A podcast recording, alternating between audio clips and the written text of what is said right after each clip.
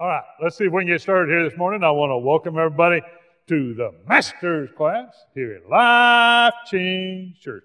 Life Change Church. And we are in the book of Genesis, chapter 7, verse 11 through chapter 9, verse 17. Boy, we're, we're going to book it today. I may not get done now that we've spent 10 minutes talking about everything else, but that's okay. Uh, but we're going to be doing the flood part two. Now, in last week's lesson, we talked about the loading of the ark with the animals as part of the final preparations before the flood, and God was very specific in his instructions to Noah. Now, I'm going to repeat some of what I taught last week just to get us back on the same page so we can finish this up. But we're going to start off in Genesis chapter 7, verse 2.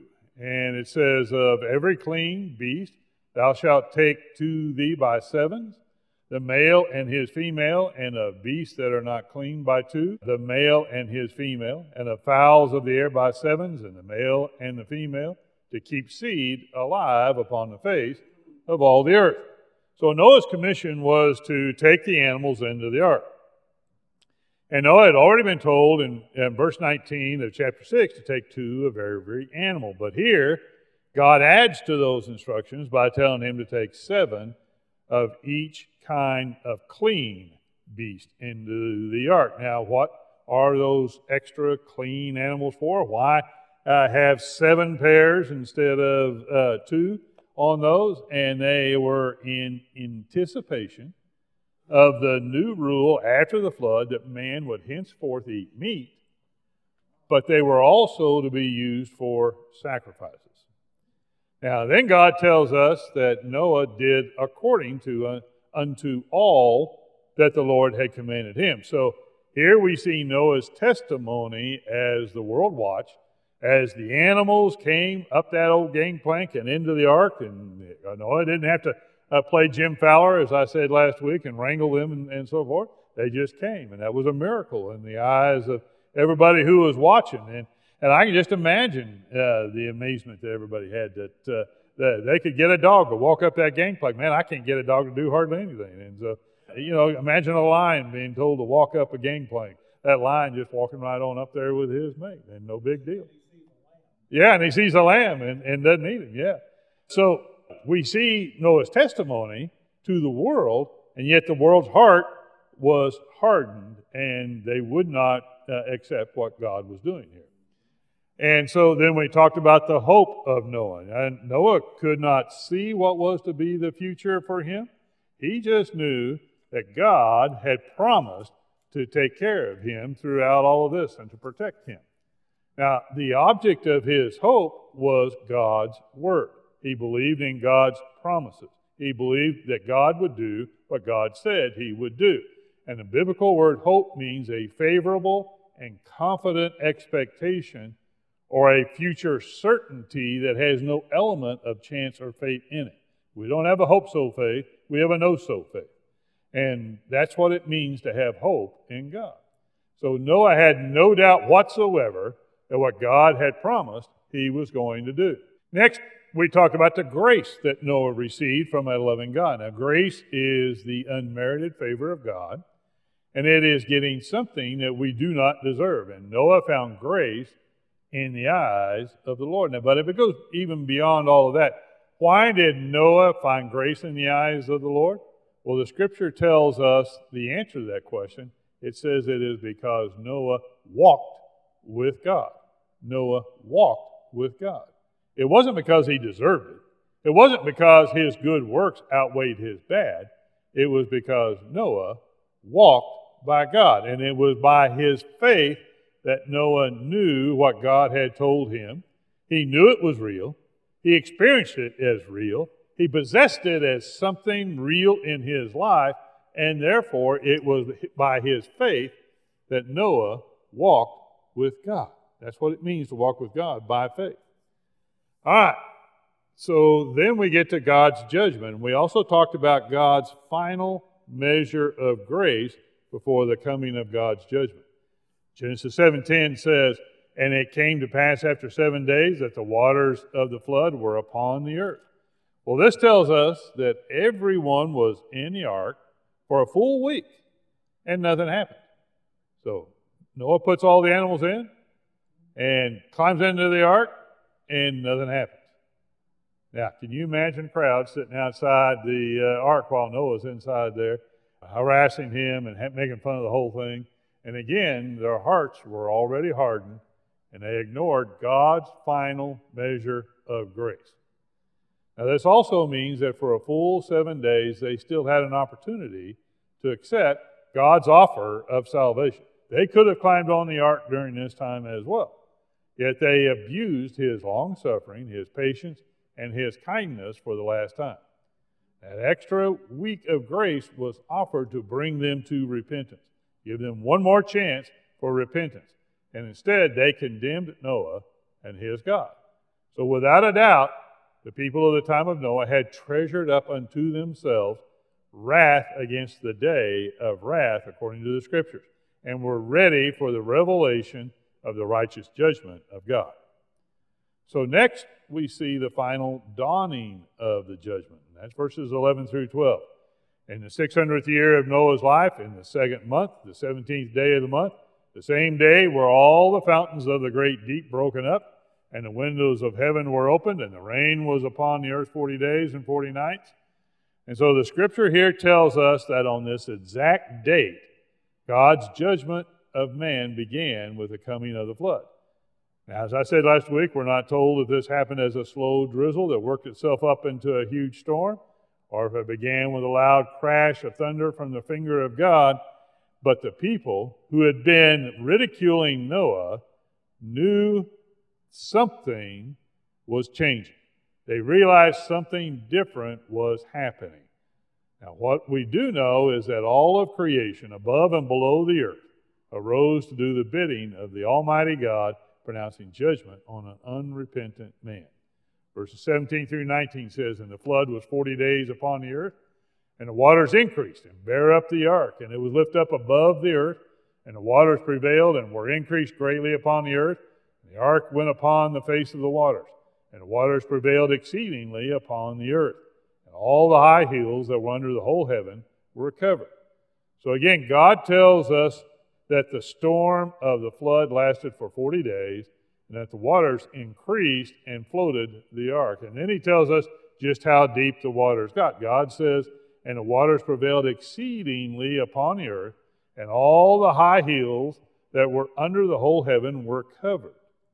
Now, this means that the waters uh, covered the entire earth. It wasn't a localized flood like a lot of people want to uh, try to say, and that's how some things lived through the flood and, and so forth. But it was not a local event, it was the entire earth. And so the flood was chasing a fleeing race. They were driving men to even higher and higher ground until even the mountain peaks were covered by a distance of 15 cubits. And I said last week that was about 22 and a half feet. So, uh, above the very highest mountain that you can think of, 22 feet. The entire earth was covered to that depth, uh, even above, uh, even above the mountains.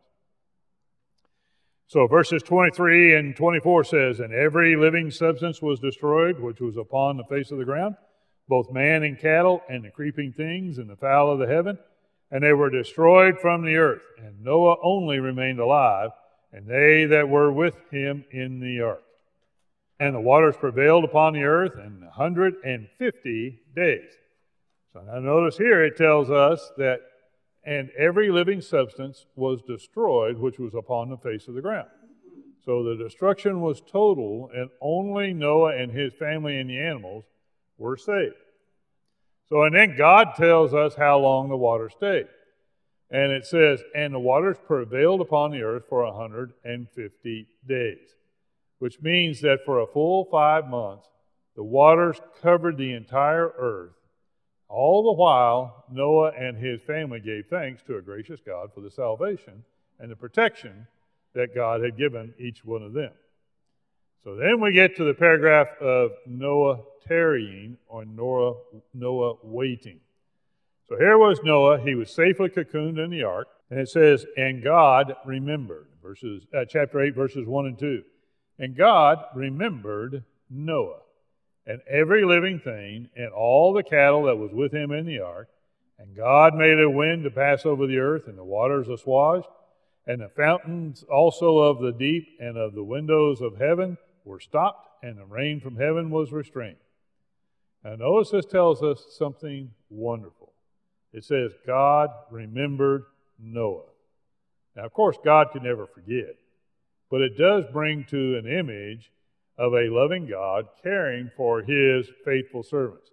And I can just imagine the feeling of those in that ark wondering how long this was going to last and wondering if God had forgotten them. But oh no, Scripture says God remembered Noah.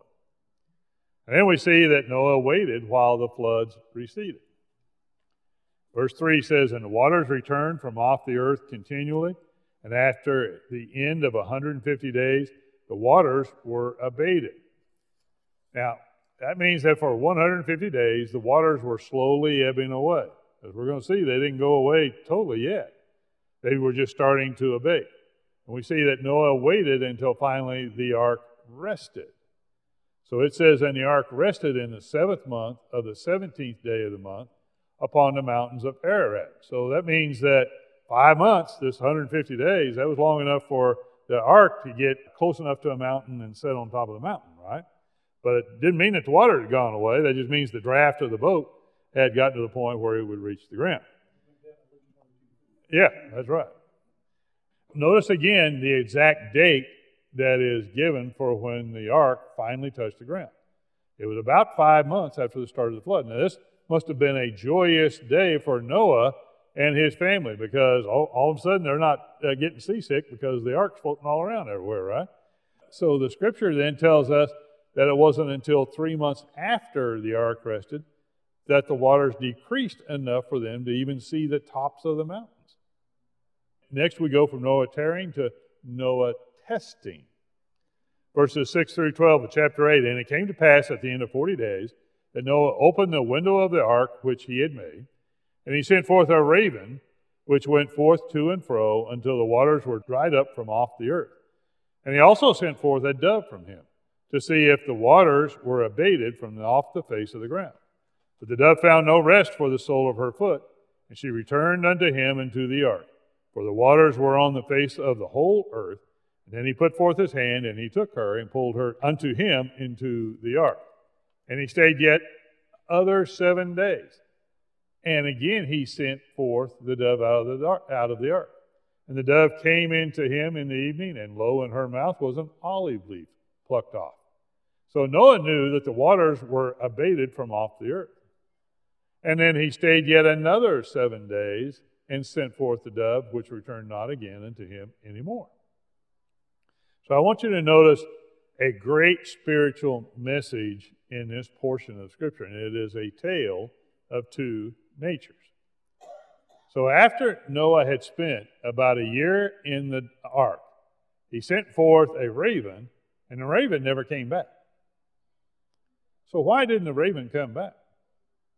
Well, for that answer, you got to recognize what a raven eats. It feeds on dead bodies. Now, I don't know how many carcasses remained after all the time that had passed, but any that did remain would have been a regular feast for a bird that is described as an unclean bird in Scripture. That raven did not return. Why? Because he found what he wanted in the world. Now, the next bird that Noah sends out was a dove. And we're told that a dove returned back unto Noah. So, why did the dove come back when the raven didn't come back? So, the dove is described as a clean bird. And the scripture tells us that the dove brought back information to Noah. It brought back evidence that the dry land was appearing. And then the third time that Noah sent it out, the dove did not return. And by that, Noah knew that the waters of judgment were gone. So, what is the spiritual truth that we learn from this part of the scriptures? Well, the Bible teaches that the believer has two natures an old nature, a carnal nature, and a new nature. 2 Corinthians 5:17 says, Therefore, if any man be in Christ, he is a new creature. Old things are passed away. Behold, all things are become new. So the clean and the unclean are together still. You and I, as believers, have these two natures. We live in our new nature, but our old nature is still there. And our Lord said in John 3 6, that which is born of the flesh is flesh, and that which is born of the Spirit is spirit. And Paul says in Romans 7:18, "For I know that in me, that is in my flesh or my carnal side, dwelleth no good thing. For to will is present with me, but how to perform that which is good, I find not." So Paul is speaking here of the struggle between the two natures. And there is a struggle today between the old nature and the new nature in every believer. So the raven went out into a judged world, but he found a feast in the dead carcasses because that's the thing he lived on. That is the picture of the old nature of a believer. The old nature is like that raven. Now, the old nature loves the things of the world and feast on them. That is the reason so many people find it difficult to be obedient to the Lord with just the simple things of tithes and offerings. They love the things of the world more than they do the things of God. Now, you can't tell me that you have a good excuse for not tithing unto God. You just can't. What you do have is an old nature, but that is no excuse because you shouldn't be living in that old nature. Now, the dove went out into a judged world, but she found no rest, no satisfaction, and so she returned to the ark. The dove represents the new nature of the believer. And that old raven, he went out into the world and he loved it. What he found was a bunch of old carcasses. And he probably thought the millennium had arrived. He thought he was in hog heaven, man, let me tell you. Now, you see, it is just a matter of perception or viewpoint as to what you're seeing. Yet the believer is told in 1 John 2.15, love not the world nor the things uh, that are in the world. If any man love the world, the love of the Father is not in him. And so you and I are living in a judged world today. We are in the world, but we are not of the world. We are to use it, but not abuse it. We are not to fall in love with it, but we are to attempt to win the lost in this world and get out the Word of God to those who need to hear it. Now, the dove recognized what kind of world she was in, and she found no rest. She found rest only in the ark, and the ark sets forth Christ. So, as a believer, just as that dove found rest with Noah in the ark, we find our rest in who? Jesus Christ, right? So, let me ask you a question. What kind of bird are you today? Are you a raven or a dove? If you are a child of God, you have both natures, but which one are you living in today? And do you love the things of God or the things of the world? Amen? Amen. Verse 13 says, And it came to pass in the 600th and first year, in the first month, the first day of the month, the waters were dried up from off the earth, and Noah removed the covering of the ark, and looked, and behold, the face of the ground was dry. So now, notice that God tells us Noah removed the covering of the ark, and looked, and behold, the face of the ground was dry. So this means that there must have been some type of a tarp or tent like covering over the ark. I, I, I don't know what else uh, it could be if it was a covering on the ark. Now, we don't have any other details, but I just found that interesting when I was going through it, that there must have been some kind of covering over the ark, and it survived the entire storm that, that was going on and the flood that was happening. Most of the tarps I put on wouldn't survive that kind of stuff, but this one did. So I, I just find that interesting notice that once again, the exact date is given. And on this specific day, what Noah sees is, the ground, is that the ground was dry. Well, now, surely that means they could go out. If the ground is dry, they ought to be able to go out, right? But the answer to that is no. The door to the ark remained closed for another eight weeks. Now, Noah was a man of faith. And he had the faith to walk with God when the people of the earth were ignoring and disobeying God. Now, I'm getting to an answer to a question I was asked to try to answer this week. I'm going to try and give you the best answer that, that I can here, okay? So, why did God not, you know, make the waters go away quicker? Why did everybody have to wait? And so forth. But Noah was a man of faith. And he had the faith to walk with God when the people of the world were ignoring and disobeying God. He had the faith to work for God and to witness for God when opposition to the truth was the popular thing to do. Now that the flood was over, he was exercising his faith again to wait on God before leaving the ark. Now, don't you just know that after being confined in that ark for over a year, he and his family must have yearned to get back on dry ground. But they waited for God's directions. Now, the world looked suitable for them to leave. But obedient faith is our response to God's word. Now, we all know that God is never in a hurry. I tell you uh, from personal experience that I have difficulty often waiting on God's timing rather than my own, right? Uh, and, and, but why take so long for the waters to go away? And then why make Noah wait another eight weeks, even beyond that, to leave the ark? Now, surely God must have uh, just uh, could, or God could have made the waters just disappear, just as He did at creation. You know, at creation, He got it done in seven days, right? I mean, the, or just a, a less than that. He made the earth come out, uh, up out of the waters, and He made them go back away. So He could have done it just like that. So I believe it is because God wanted all traces of His wrath and destruction to be washed away before they were permitted to come out of the ark. Now, I don't read that anywhere, but that's just what I believe. Can you imagine the death and destruction and the carcasses that would have been on, uh, on the earth? and uh, come out of that at that time and have it be all there for you. I think this was time for God to clean all that up for, for, for Noah.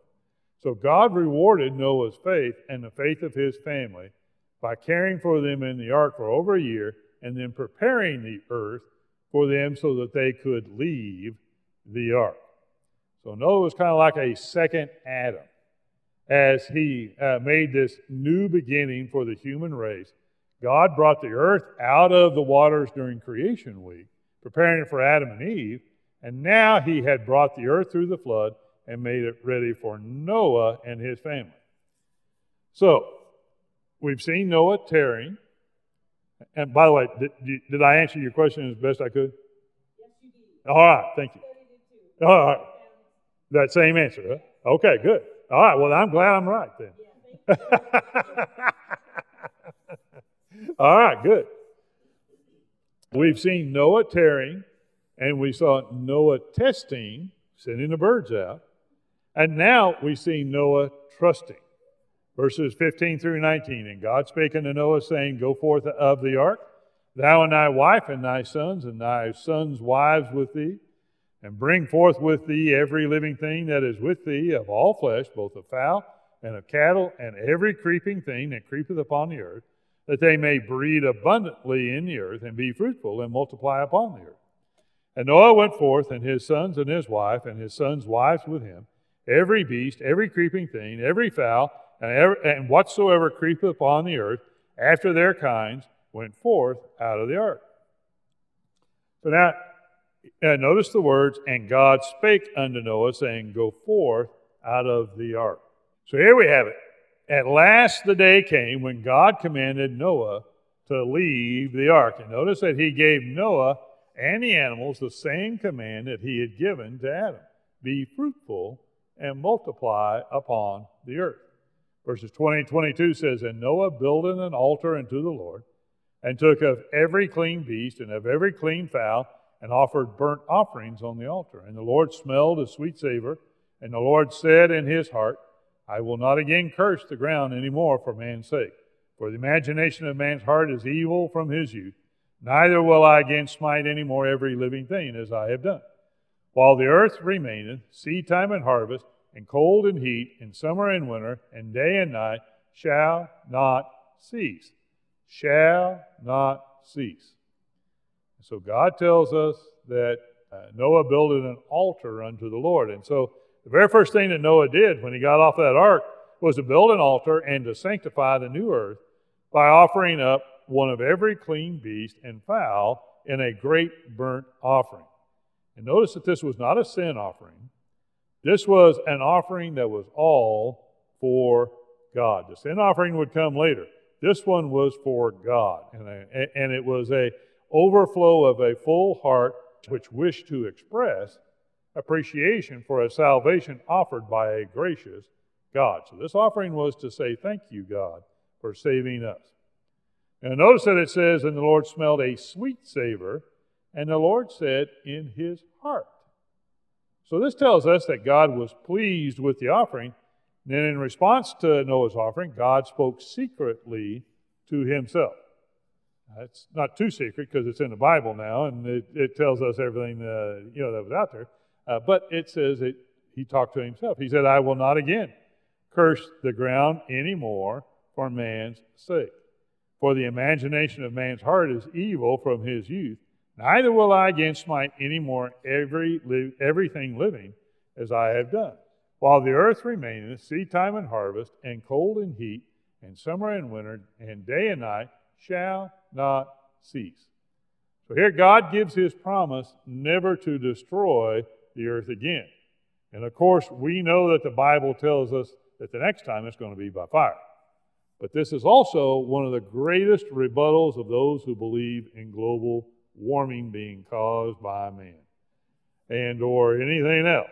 So God has said that regardless of what man does, by the way, I put global warming in my post on Facebook, and Facebook banned me for it.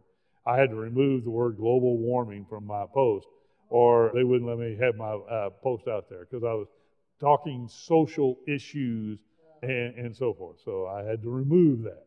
But anyway, for those who do believe it, here God said that regardless of what man does, while the earth remaineth, what's going to happen? Seed time and harvest, and cold and heat, and summer and winter, and day and night shall not cease. So the ice age coming, and we're all going to go away because you know there's not going to be any winter or summer anymore, and they're not going to be ha- able to have food. God says that ain't going to happen. That ain't going to happen. Now, aren't you glad that God is in control rather than man? Amen. Right? So next we get to God's covenant with Noah. Now, in verses 21 and 22 of chapter 8, we saw that God had spoken secretly to himself. But now God speaks sovereignly to Noah. Chapter 9, verse 1 says, And God blessed Noah and his sons and said unto them, Be fruitful and multiply and replenish the earth. Now, that word replenish is meaningful here because it is the same word that God used with Adam. It is translated from a Hebrew word mala, and a literal translation would be to fill the earth. So Noah and the animals were to be fruitful and multiply and to fill the earth. And then we get to the Noahic uh, covenant. You remember we did a, a, full lesson on all the covenants uh, of the Bible and so forth. And I told you we'd come back and we'd do some more detail on each one because I, I blasted through those uh, like, like nothing. I gave just a short summary. Well, I'm holding my word. We're going to do the Noahic covenant uh, here. And so God sets the uh, terms before Noah of this new agreement that is now to cover life on the new earth. The Noahic covenant reaffirms the conditions of life of a fallen man as announced of the Adamic covenant. It doesn't do away with it, it just adds to it. And it institutes the principle of human government to curb the outbreak of sin.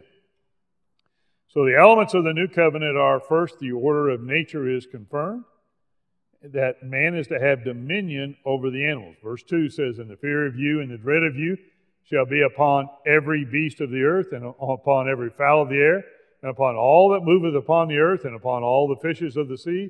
Into your hand are they delivered.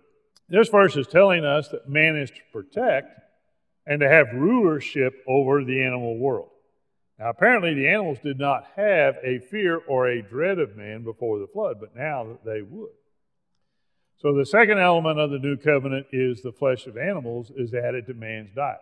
Verse 3 says, Every moving thing that liveth shall be meat for you, even as the green herb have I given you all things. So, we see that God gives to man a new provision for food.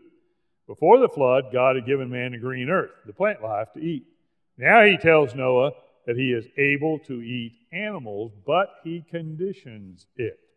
Verse 4 says, But flesh with the life thereof, which is the blood thereof, shall ye not eat.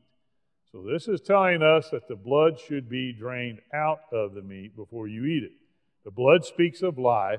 Draining it indicates the animal should be killed in a merciful way rather than prolonging its suffering and that it must really be dead before you eat it. Now, that third element of the new covenant is that man is responsible to protect and sanctify life by orderly rule over the individual man, even to the point of capital punishment. Verses 5 and 6 says, And surely your blood of your lives will I require. At the hand of every beast will I require it. And at the hand of man, at the hand of every man's brother will I require the life of man. Whoso sheddeth man's blood, by man shall his blood be shed. For in the image of God made he man. So here, God is laying down the principle for government and the protection of man. He gives the government the right of capital punishment. So we have seen that this new covenant, which God has given, man is to uh, propagate the race. He's to have a protectorate and the rulership over the animals. He has given a new provision for food and a prohibition against the eating of blood. And now we see that he has given the principle of government, which is the basis of capital punishment. And it is a principle that has never been rescinded. Romans 13, 1 through 4 says, Let every soul be subject unto the higher powers, for there is no power but of God. The powers that are uh, the powers that be are ordained of God. Whosoever therefore resisteth the power resisteth the ordinance of God, and they that resist shall receive to themselves damnation. For rulers are not a terror to good works, but to the evil. But will thou then not be afraid of the power? Do that which is good, and thou shalt have praise of the same. For he is the minister of God to thee for good. But if thou do that which is evil, be afraid. For he beareth not the sword in vain, for he is the minister of God, a revenger to execute wrath upon him that doeth evil. Now, I believe that capital punishment is scriptural and that it is the basis of government. The government has the right to take a life when that individual has taken someone else's life. Why? It is obvious that God has made this rule in order to protect human life. The principle of whoso sheddeth man's blood, by man shall his blood be shed, for in the image of God made he man, is the basis for human government. And it has not been changed as far as the governments of the world are concerned. Now, one of the contributing factors that led up to the flood was the lack of human restraint for crime. Now, if you remember, under the dispensation of conscience that God made with Adam, God placed man under the stewardship of moral responsibility, where he was accountable to do all known good and to abstain from all known evil. But he was responsible to God. No, there was no government he was responsible to. He was just supposed to do all known good and, and abstain from doing all known evil. Well, as you can imagine, everybody decided what that known good and known evil was of their own. Uh, it was what they decided was good and bad, kind of like they do today, right? Man failed that test miserably, and it caused God to judge the world with a flood. So now, along with this new covenant, came a new dispensation the dispensation of human government. Now, I said uh, before that a dispensation is different from a covenant. It is an era of time during which man is tested in respect to obedience to some definite revelation of God's will. Now, they are different from but related to covenants. The study of how God has changed how man approaches God is called dispensationalism. So, this new dispensation began when Noah walked off the ark with his family, and mankind began a new slate. He was subjected to a new test that new test was to rule righteously. Now, in this dispensation, man continued to have a moral obligation directly to God, but he was also to obey God through submission to the human government. Notice that God does not take away the moral obligation to know all good and to abstain from all evil, but he adds to it the requirement to submit to human government that is always under the authority of God. So God is delegating some of his authority in certain areas of human government. And the highest function of the government is to protect human life, out of which arises the responsibility of capital punishment. Now, there is no doubt and no question that, that man failed this dispensation as his as he failed to rule righteously, and both Jew and Gentile have ruled for uh, self rather than of God during this time frame. And this dispensation will last until Christ returns to set up his kingdom. So it's going to last until the millennial kingdom comes. Now, switching back to the Noahic covenant, we see that the fourth element of the covenant that God made with Noah was that no additional curse is placed on the ground, nor is man to fear another flood. Verses 11 through 17 says, And I will establish my covenant with you. Neither shall all flesh be cut off any more by the waters of a flood, neither shall there any more be a flood to destroy the earth. And God said, This is the token of the covenant which I make between me and you and every living creature that is with you for perpetual generations. I do set my bow in the cloud, and it shall be for a token of a covenant between me and the earth. And it shall come to pass when I bring a cloud over the earth that the bow shall be seen in the cloud. And I will remember my covenant, which is between me and you and every living creature of all flesh. And the waters shall no more become a flood to destroy all flesh. And the bow shall be in the cloud, and I will look upon it that I may remember the everlasting covenant between God and every living creature of all flesh that is upon the earth. And God said unto Noah, This is the token of the covenant which I have established between me and all flesh that is upon the earth. So here, God made this unconditional covenant with Noah. Noah didn't have to do anything to uh, live within this covenant, it was unconditional. And its sign was the rainbow. And the covenant is to last until the renovation of the earth by fire. So this is the covenant that we are still under today. All right, amen.